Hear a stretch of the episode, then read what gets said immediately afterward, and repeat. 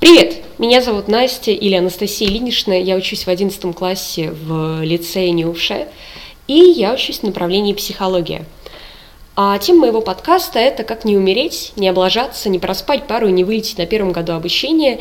И я буду говорить об этом как м- продвинутый ученик лицея в этом плане. Дело в том, что в девятом классе у меня были очень сильные проблемы с учебой из-за того, что я не могла концентрироваться и долго заниматься каким-то монотонным и не затрачивающим особо мои умственные навыки делом. Например, если нам задавали учить формулу по алгебре, кто-то мог сделать это за полчаса, в то время как я могла три часа биться над ними и пытаться что-то запомнить, и все равно выходить с полным нулем и получать двойки у доски. Поэтому я хочу поговорить с вами о том, как я вышла в лицей, как я с этим справилась, и как теперь я работаю, и как мне комфортно работать в принципе. Этот подкаст не то, что про меня и про мою историю, Дело в том, что, во-первых, я учусь в направлении психологии. У меня профильная математика и профильная биология, и мой опыт будет отличаться от опыта человека, который, например, год проучился на Матинфо. Это первое. А во-вторых, цель моего подкаста – это не заставить вас жить так же, как живу я, и работать так же, как работаю я, а попытаться найти для себя свой ритм и свои способы быть продуктивным именно свой подход к учебе, который поможет вам пережить 10 или уже 11 класс. А я тот человек, который проводит огромное количество времени на Ютубе или вычитывая какие-то статейки в интернете про то, как быть продуктивным и про то, как быть классным, вечно работающим и творческим человеком. И я делаю это вместо того, чтобы учиться и работать, что прискорбно. Но это помогает мне иногда – в ноябре прошлого года я прочитала статью от людей, которые начали вставать каждый день рано утром на рассвете, и это помогло сделать их работу и их жизнь немножко более продуктивной. Поэтому я решила то, что хм, я предприму такую попытку, и я каждый день в течение месяца буду вставать в 5.30 утра и пытаюсь понять, что из этого выйдет. Первый день был страшно тяжелым – и я ненавидела каждую минуту этого дня. Я очень сильно хотела спать. В 5.30 все еще темно в ноябре, и противно, и холодно, и ты идешь в душ и думаешь, господи, господи, я просто хочу спать, я просто хочу выспаться. После этого ты пытаешься сесть за какие-то дела, за учебу, у тебя очень сложно и противно, потому что все еще хочется спать.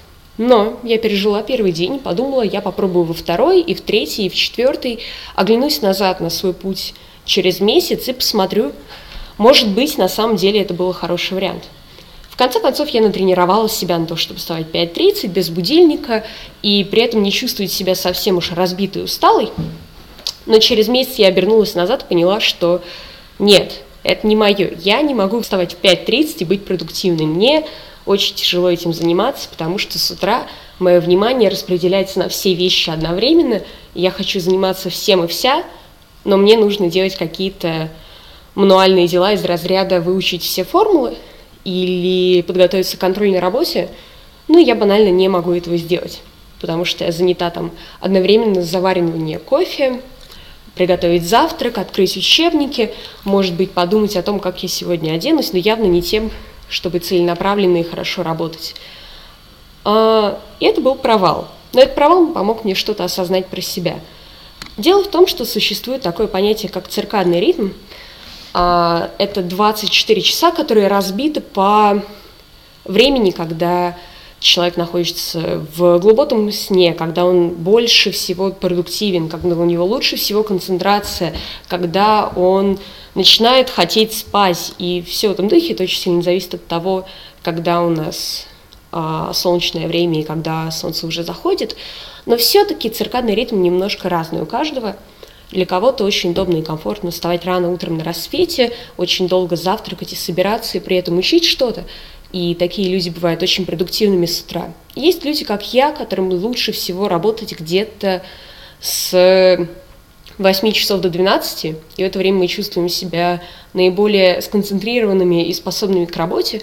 Кому-то больше всего удобно работать в течение дня, когда они находятся в лице или когда они только вернулись из лицея. Для всех это немного разное, и для того, чтобы понять, какое время подходит именно для тебя, соответственно, надо попытаться и попробовать работать в, во все периоды.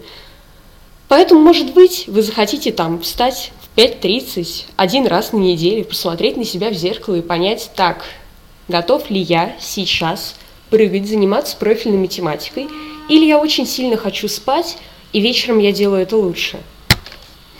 Ну, допустим, вы настроили ваш циркадный ритм, вы знаете, в какое время вы наиболее продуктивны, но что-то все равно идет не так, и вы впадаете в долговую яму. Когда над вами висит комиссия по нескольким предметам, когда над вами стоят преподаватели и говорят «так, я не хочу тебя аттестовать, давай ты мне что-нибудь напишешь». Или когда вы сами гоняетесь по несчастным учителям, преподавателям, говорите, пожалуйста, давайте я что-нибудь сделаю, давайте я что-нибудь напишу.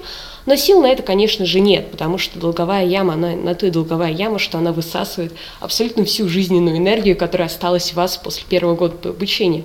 Ну и что с этим делать, и как отсюда выбираться, и как справляться с э, дедлайнами и долговой ямой, и с преподавателями в такое время – это сложный вопрос. В него попадают не все, но большая часть лицеистов, поэтому такой опыт, наверное, будет полезен для вас.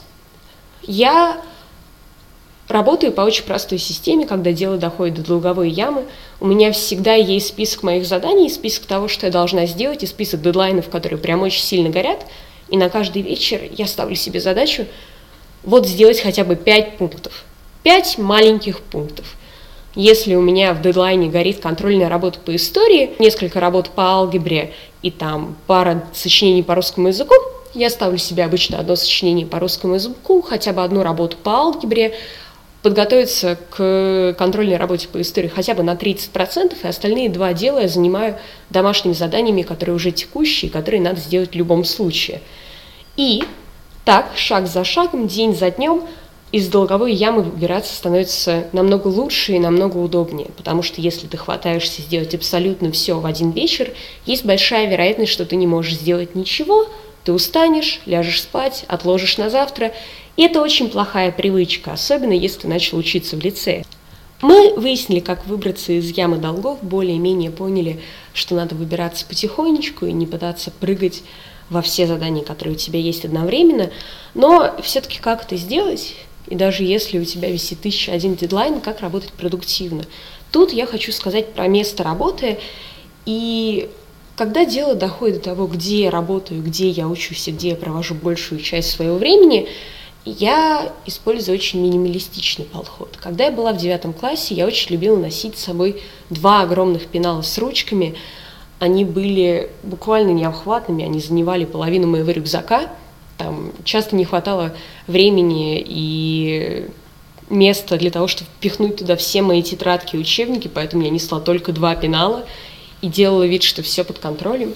И в одном все было в цветных ручках, карандашах и маркерах, в другом я носила простые карандаши, клячки, разные ластики, разные ручки. И оно не всегда не работало. Каждый раз, когда я лезла в пенал, чтобы вытащить красную ручку, она всегда заканчивалась, и я никогда не могла об этом уследить, в итоге я носила огромное количество барахла. Теперь я ношу жестяной пенальчик, в котором обычно есть карандаш, черная ручка и, может быть, голубой лайнер, чтобы что-то подчеркнуть в тетради.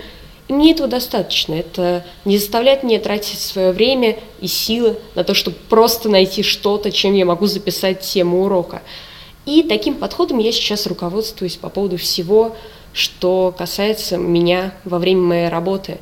Ни одной мне нравится минималистичный подход, а также есть история про Стива Джобса, который каждое утро уже в течение многих лет надевает черную водолазку и джинсы. И это одежда, которая работает для него, это одежда, которая не заставляет его тратить время с утра на то, что он оденет. И это одежда, которая не заставляет его думать о том, как он должен выглядеть и хорошо ли он выглядит в принципе. И я очень люблю этот подход. Я пыталась перевести себя на 10 черных водолазок, и у меня почти получилось. Они все еще лежат в моем шкафу. Я использую их в особенно трудные недели, когда, правда, нет времени на то, чтобы заниматься с утра выбором одежды на сегодняшний день.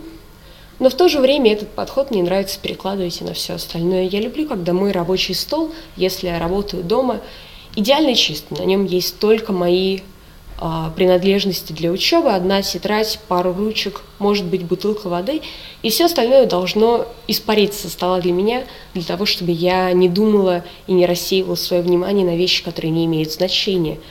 В то же время дома иногда бывает неудобно работать. Если у вас есть братья и сестры, если у вас довольно шумная семья, если у вас постоянно гости дома, или если у вас громко лает собака у соседки, ну, неудобно. И что с этим делать и как заниматься? Беруши навряд ли сработают, наушники могут также рассеять ваше внимание, хотя для кого-то это на самом деле помогает. И, допустим, вам нужна тишина – для того, чтобы сконцентрироваться, работать, быть спокойными и продуктивными. Я предпочитаю библиотеки для этих тем. Я очень люблю садиться в библиотеку, которая ближе всего к моему дому, и начинать работать. Но не для всех удобные библиотеки, несмотря на то, что там есть куча материалов, которые в любой момент можно взять, которым можно воспользоваться, несмотря на то, что все люди там обычно молчат и занимаются своими делами, для кого-то все-таки очень нервно находиться в библиотеках. Почему? А психологи, которые поступили сейчас в 10 или 11, наверное, уже знакомы с понятием социальная фасилитация. Все остальные – это несложная вещь, и сейчас я объясню ее вам на пальцах. Представьте, что вы заходите в очень людное место, и в этом очень людном месте нам надо заниматься какими-то важными делами. Из разряда вы заходите в кабинет, в котором вам предстоит писать экзамен, и вы садитесь на свое кресло, и вам становится очень нервно – Несмотря на то, что вы подготовлены к экзамену, и вы готовы на все, и вы точно знаете, что вы напишете его на 5, из того, что вокруг вас находится такое большое количество людей, вы все-таки чувствуете себя как-то неловко. Это социальная фасилитация. На кого-то она работает положительно. Кому-то лучше работать, когда вокруг есть люди, и когда вокруг есть кто-то, кто может там посмотреть перед плечо и посмотреть на то, как ты занимаешься своим делом, ну или кого-то намного удобнее работать в гордом одиночестве, когда нет совсем никого, и тогда их продуктивность намного выше. Меня мало смещают люди, и поэтому я могу работать в библиотеках, в то время как для кого-то это может быть довольно сложно.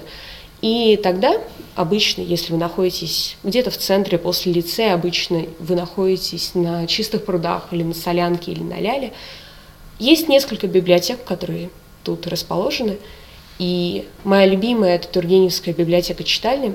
Там есть два зала, один из которых основной, он очень красивый, двухэтажный, но там очень много людей, и там нету абсолютно никаких ограждений между столиками. Он выглядит как классный кабинет, где у вас плоские парты, малюсенькие, рассчитанные только на одного человека.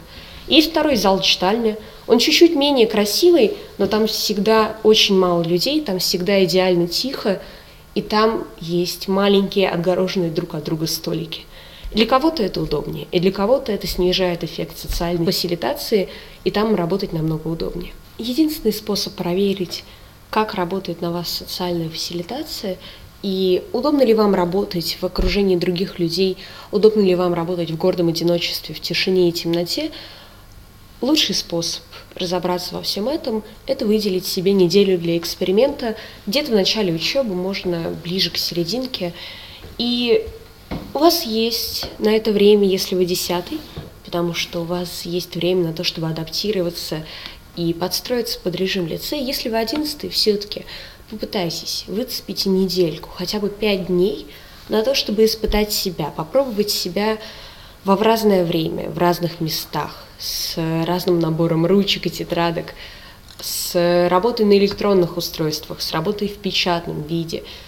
Попытайтесь, попытайтесь найти то, что вам наиболее важно и то, что вам наиболее удобно, потому что только так, работая тогда, когда тебе нравится, и работая тогда, когда тебе хочется, можно выжить в лице и, в принципе, выжить потом в институте, когда обстановка будет немножко другая – когда никто не станет бегать за вами и говорить о том, как правильно организовываться, о том, как правильно вести заменки в тетрадке.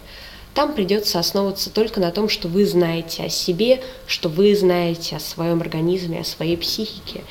И там надо будет основываться на том, как вы научились работать в течение 11 классов. Поэтому я считаю, что это очень важно. И также очень важным я считаю не оглядываться и не смотреть на людей вокруг себя – мне крайне не нравятся бесконечные мотивационные книжки о том, как начать работать и перестать себя жалеть, о том, как быть продуктивным, о том, как работать день и ночь, о том, как учиться и при этом иметь время на общение с друзьями. Потому что все эти книги описывают какие-то факты, которые работают для кого-то, но могут не сработать для вас. Также мне не нравятся эти заметочки аккуратным почерком, которые делаются скрупулезно в маленькой тетрадочке и выкладываются в Инстаграм, и все смотрят и думают, вау, ах, если бы у меня были такие заметки, у меня бы точно были пятерки по всем предметам. Может быть, это не так. Может быть, можно попытаться завести отдельную тетрадь писать в ней что-то красивым почерком каждый вечер, но если вам неудобно, если вам скучно этим заниматься, если вы понимаете, что это не ваше, тогда не надо пытаться. Тогда не стоит заставлять себя, и лучше потратить это время, которое вы бы уделили на то, чтобы аккуратно выписать в тетрадку все формулы по алгебре, лучше бы потратить это время на что-то другое. Каждый учится немножко по-разному, и каждому удобнее всего вести свои конспекты и вести свои заметки. Кто-то делает это в телефончике, в электронном виде, ему приятно перечитывать их, когда они едут в метро, потому что это ну, не занимает места, это можно делать стоя, это можно сделать почти что спя на своем попутчике. Кому-то удобнее записывать в большие тетради и разворачивать их вечером перед собой на своей партии и думать «Вау, я все понимаю, я все знаю из того, что здесь написано».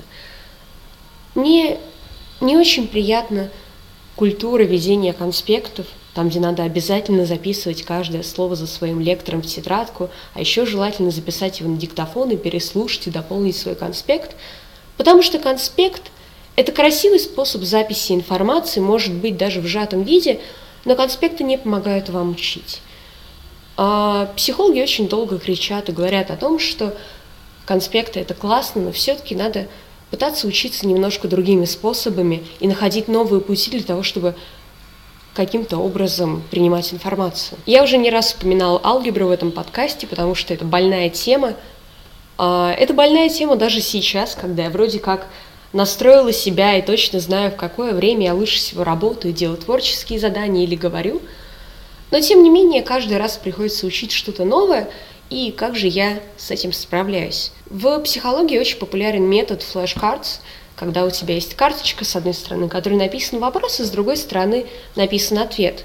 Такие карточки обычно помогают учить английский язык первоклашкам, их обычно выдают в огромных стопках с разными словами, собаки, кошки и все в этом духе. И мы забываем про эту систему, несмотря на то, что она невероятно продуктивная и невероятно полезная. Я учусь на профильной истории, и поэтому я постоянно должна учить огромное количество дат – которые очень сложно выучить за один вечер, поэтому я разбиваю их на несколько блоков и учу в течение недели. И я делаю это с помощью приложения AnkiApp. AnkiApp — это специальное приложение, в котором можно сделать карточки, с обратной стороны написать ответ, и таким образом очень быстро и очень классно усваивать информацию. Ты можешь сам оценить то, как быстро ты отвечал на эту карточку, ответил ли ты на нее вообще, и таким образом она покажется тебе немножко чаще или немножко раньше. У них очень хитрый и приятный алгоритм.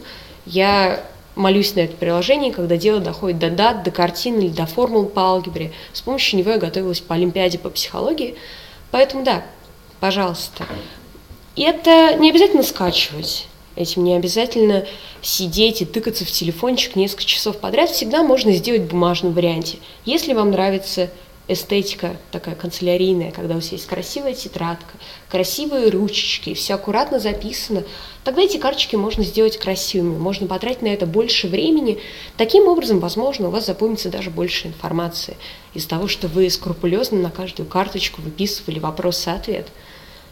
Но это лучше и продуктивнее, чем конспект, поэтому я надеюсь, что вы попробуете эту методику, она спасает всех десятых, уже одиннадцатых психологов второй год. Поэтому я считаю, что можно уделить на это какой-нибудь вечерок. Допустим, вы сделали эти флеш-карточки. Допустим, вы красиво оформили конспект. Допустим, вы уже настроили все, что можно. Вы занимаетесь четко в одно время, в тишине, потому что вам так наиболее удобнее, но все равно как-то что-то идет не так, и почему-то информация в таком печатном виде, ну, все никак не усваивается, и вы все равно тратите на это очень много времени. Тут я хочу посоветовать вам книжку. Это книжка «Коллективный разум» Доны Марковой и Энджи МакАртур. Она доступна почти что везде, в электронном виде, или ее можно купить в печатном, если вам так удобнее. В самом начале этой книги Дон Маркова и Энджи МакАртур приводит очень простую типизацию людей по нескольким типам восприятия информации. А в своих книге они приводят типизацию внимания на три типа. Это направленное, классифицирующее, открытое внимание. Направленным они говорят про детализацию, последовательность и концентрацию для выполнения одной какой-то конкретной задачи, но классифицирующее внимание, они говорят, что это про взвешивание нескольких вариантов, а, классифицирование информации, распределение своих сил, в то время как открытое внимание – это для рефлексии, это для творческих заданий, это для новых возможных решений для старых проблем. И каждый из этого типа внимания они привязывают к своему какому-то анализатору. Это все звучит очень сложно, поэтому легче всего объяснить на примере. А я приведу себя в пример, потому что это мой подкаст, и потому что так будет проще всего – Лучше всего я воспринимаю информацию, когда мне ее проговаривают и когда я могу ее слышать. Поэтому я очень сильно люблю подкасты, я очень сильно люблю музыку. Если можно посмотреть лекцию на ютубе или забить ее и найти аудиозапись, я всегда за. Потому что мне очень сложно прочитать огромный конспект и что-то из него вычленить. Мне очень сложно думать о какой-то лекции, заниматься этим, пока я делаю что-то другое. Мне легче всего просто сидеть спокойно, пить чай и слушать, как мне что-то приятно рассказывает лектор. Для кого-то это по-разному. Для кого-то легче всего прочитать книгу, выцепить из нее огромное количество информации, а для кого-то лучше всего работать, когда он едет в метро, например. Это, кстати, крайне интересная вещь. Если вы человек, который не может работать дома, сидя постоянно в одном и том же положении, любая книжечка по тому, как работать продуктивно, скажет вам «встаньте и размяньтесь». Я предложу вам другую альтернативу. Я предлагаю вам пройтись, проехаться, сходить в зал, побегать, заняться любой активностью, выйти и выглядеть собаку, при этом вспоминая все, что вы прочитали из этой, допустим, книги или все, что вы выцепили из конспекта. Это может помочь вам намного лучше запомнить информацию, намного лучше ее классифицировать. И, возможно, это ваш тип. И из-за этого одного фактора каким-то людям очень удобно учиться в метро. Когда они едут до лицея, у них есть примерно 30 минут с утра, когда они могут открыть свой конспект, и почему-то невероятно хорошо и невероятно продуктивно все повторить и запомнить, и чувствовать себя прекрасно. В то время, когда этого они там три часа били за тем, чтобы прочитать эту же несчастную информацию. Пробуйте, расширяйте свои горизонты, занимайтесь везде и по-разному, и как вам удобно, потому что только так можно попытаться настроить свою продуктивность и можно попытаться сделать свое пребывание в лицее более комфортным. Я уже поговорила о этой прекрасной книге, я уже поговорила о приложении. Я хочу упомянуть подкасты, потому что они вдохновляют меня. Я очень люблю слушать подкасты, когда я еду в метро. Один из моих любимых людей, которые делают подкасты, это Мэтт Диавелла. Он делает подкаст на английском языке, который называется The Ground Up Show. Он минималист, он очень много говорит о продуктивности, о работе, и это подкаст, в нем, наверное, уже 111 эпизодов, который очень приятно слушать, потому что он делается на фоне красивой джазовой музыки, в очень неформальной обстановке, и я бы очень хотела вам его посоветовать. Потому что, ну, раз уж изучать себя и то, как ты работаешь, стоит посмотреть на разных людей, и стоит посмотреть на их примеры и, может быть, найти что-то полезное из их образов жизни – не завидую им, конечно, но все равно анализируя, рефлексируя и пытаясь что-то понять. Я очень много говорила сегодня о работе в одиночку, но я ни разу не упоминала, как в эту работу должно вписаться какое-то взаимодействие с другими людьми, поэтому я бы хотела сказать что-то об этом напоследок. Если в какой-то момент на вашем пути вам понадобится помощь, вам понадобится поддержка или просто вам понадобится лицо, с которым можно о чем-то поговорить, всегда можно обращаться к вашим кураторам, к руководителям направлений, к психологам, которые работают в лицее, потому что они бы с радостью помогли вам сделать вашу жизнь немножко лучше и сделать ваше пребывание в лицее более комфортным. Если вам удобнее работать, когда рядом сидит ваша подружка, чтобы периодически отвлекаться на шутки и на разговоры, пожалуйста, работайте, выделите время в неделе, там два часа, когда вы встречаетесь в библиотеке и вместе смеетесь и делаете математику.